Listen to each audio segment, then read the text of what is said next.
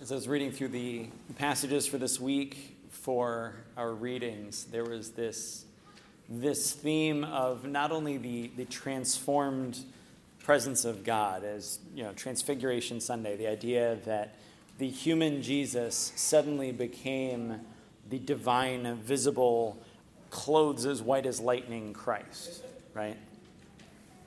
And when I was reading through it, what, what stuck out to me also was this theme of, of veiling faces.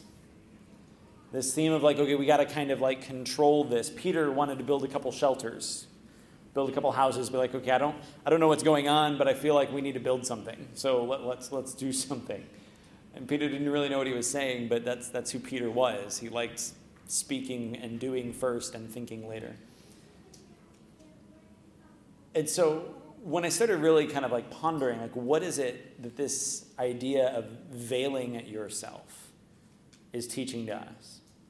You know, you, you look at what Moses was doing. Moses had gone up. He'd sat in the presence of God. He'd received the commandments that were meant for the people of God. And then he comes down, and he didn't realize his skin was glowing.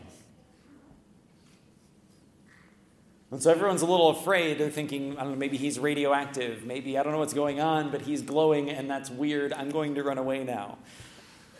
This is different. This is not what I'm used to. Moses didn't used to glow. Now he's glowing. I, what do we, what do, I don't know. So the people and Aaron, they were afraid, and they, they ran away. They were afraid to come even near him. Maybe it was contagious. I don't know. But I realized that this, this idea, we, we often veil ourselves, because that was Moses' solution, right? If people are afraid of my glowing skin, I don't want to stop being in the presence of God. So if I put a veil on, maybe people will stop freaking out. And so he did. And he, he wore the veil, and he talked to Aaron and the Israelites, and they stopped being afraid of him because they didn't have to look directly at it. They didn't have to look at the evidence that Moses spoke the words of God because he had been in the presence of God. If I got up to preach this morning and I literally glowed because I'd spoken face to face with God this morning, you would be understandably afraid too. Right? It's not what we expect. We expect Pastor Kevin to stand up there in his comfy shoes, and he's got a microphone, and he talks about what he's learned and what he feels like God has said to him, but there's not much glowing going on. I don't have the reflected presence of God literally shining out of my face and blinding you. That would be scary. It got me thinking, like, what is it that made the Israelites afraid of Moses? See, because cognitively, like, their brains knew Moses is going to go. Moses is going to be in the presence of God. Moses is going to get the words and the commands, and then Moses is going to come back, and he's going to tell us what God said. That was the plan. And Moses followed the plan. He went. He went on the mountain. He listened to God. He spoke with God. He got the laws. He brought the laws back, and he was going to start reading it, and everyone starts freaking out. Because he glowed. And I think they were afraid because it's it's hard to minimize when you hear the word of God if it's accompanied by the visible presence of God. It's a scary thing when you have evidence in front of your face that this is not Moses talking. This is God talking. And now you're faced with a decision. Do I obey God, which is hard, or do I disobey God, which is terrifying? There's not a whole lot of middle ground anymore when the guy who's giving you the words of God is glowing because he just spoke to the man face to face. So I, I have a hard time blaming the Israelites, right? And then we, we fast forward and we see that in, in the New Testament, they talk about it in Corinthians. When Paul's writing his letter to the church in Corinth, he's like, look, don't be like Moses was. Moses kind of capitulated a little bit. Moses is like, okay, fine, the, the presence of God is freaking out. I'll put a veil on and then we can talk. I'm still speaking for God, but I'm gonna I'm gonna dress it up a bit for you so that it's a little less scary, maybe a little easier for you to digest, and then we're, we're going to go from there. And Paul criticized Moses for that. He didn't criticize the Israelites for not being able to deal with it, or he didn't criticize the Israelites for being afraid, because that's maybe natural when you come face to face with your Creator, to be a little afraid. But he criticized Moses for hiding it. And so maybe when we find ourselves in the position where we feel like we know we've spoken and heard from God, maybe we should stop veiling it. Maybe we should stop pretending like, well, I don't know, maybe it was just me. I mean, I know I was praying, and I know I asked God to speak with me, and I know God, I, his, I asked him to tell me what to do. I asked him to show me what the right thing to do was. That was the plan. I followed the plan, and then God spoke. But now I'm afraid, and now I need a veil, because I feel like I heard something. And that's scary. Because, see, it's easy to come to church. Okay, maybe depending on how late you like to sleep, maybe it's not so easy to come to church. But coming to church is easier than acknowledging the Holy Spirit is in this place. We expect to hear him talk to us, and then our part of the bargain is we go and do what he says.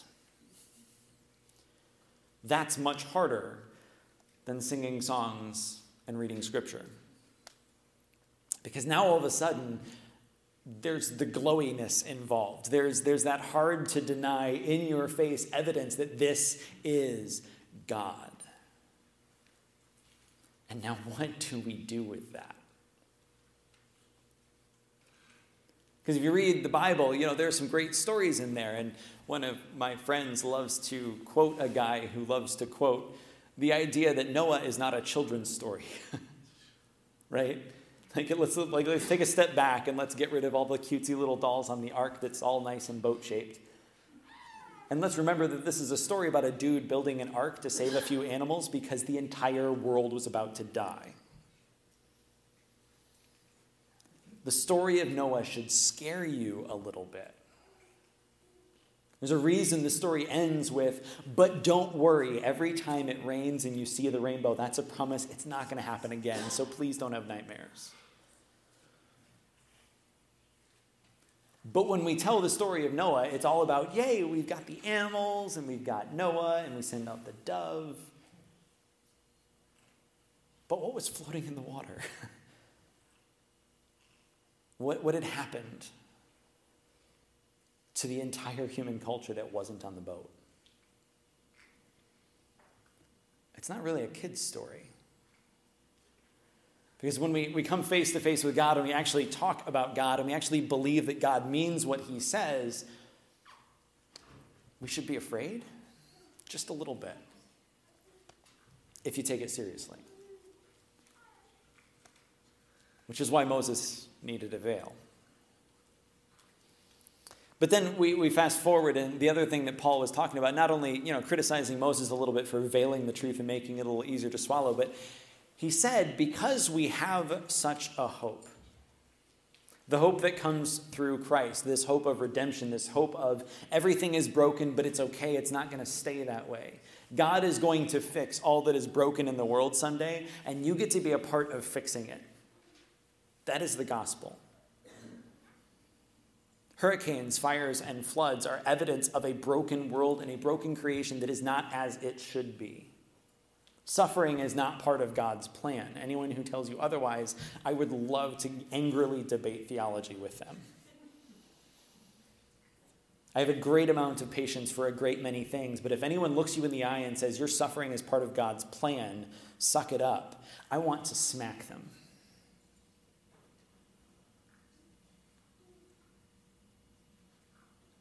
Because the gospel is not a message of, man up, your suffering is good. It's a message of, yes, this is broken. Yes, this is terrible. No, this is not the plan. But redemption is the plan. Redemption is coming, and that includes redemption from pain, redemption from suffering, redemption from the wrong things we've done, and redemption from the wrong things that have been done to us. They will be made right. but they're not made right yet. And so our job in the meantime is to get to know the God who is Lord over all and is in the business of making wrong things right again. And in the meantime, we get really busy helping.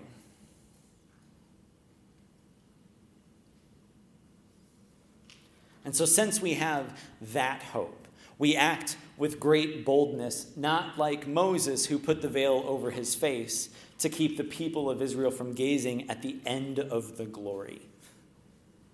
That's how Paul puts it.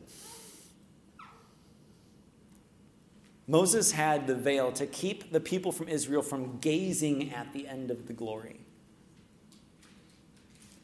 That's what Paul's criticizing. Why would you prevent people from looking at the glory of God? Because the glory is redemption. The glory is the answer to the problem of evil. The problem of evil does not have a nice package. When somebody comes to you and says, if God is good, then why do bad things happen? The answer is not because, well, and then get into some sort of complicated theology. The answer is the world is broken. He's fixing it. We're just not done yet.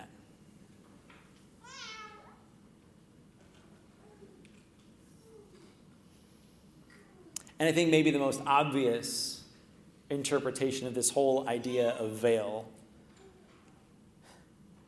is that we just need to be honest. And you talk about scary things. Being honest is scary. Right? Somebody walks up to you on Sunday morning and they say, oh, man, Cindy, it's great to see you. How you doing today? And you lie. Because the real answer would take about twenty minutes and church starts in five. Right?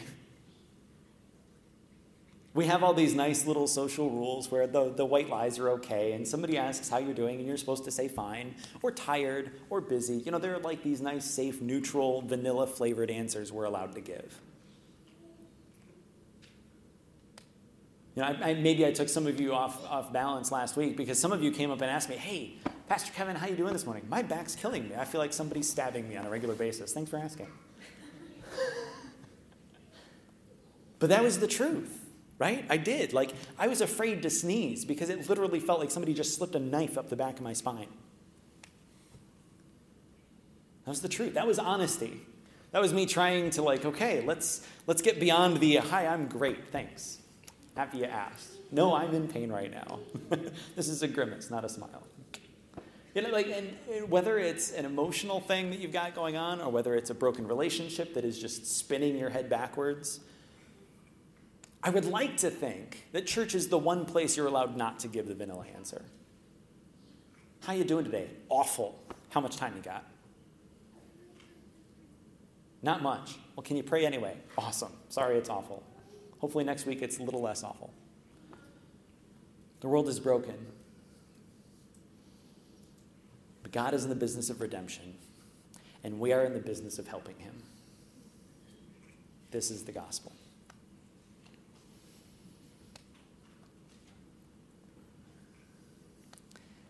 And so, Scripture says we have renounced the shameful things that people hide. We refuse to practice cunning or to falsify God's word, but by the open statement of the truth. That is how we commend ourselves to the conscience of everyone in the sight of God. We commend ourselves to everyone in the sight of God by open statement of the truth. So how are you doing today? Could you use a little redemption? Can I help? Can we be honest? Can we drop the veil for just one second? It's a scary world out there. You can put it up when you leave if you need to, but for here, for right now, can we build a church where the veil isn't necessary? What would that even look like?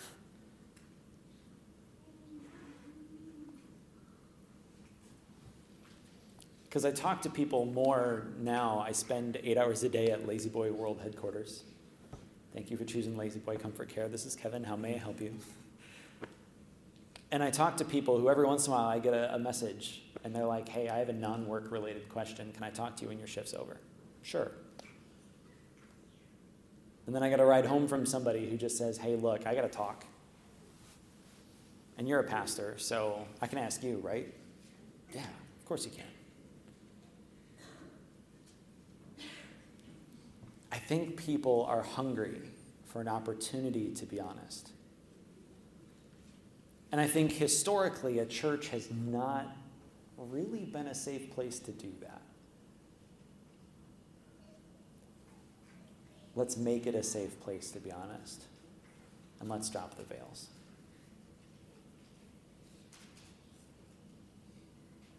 Let's pray.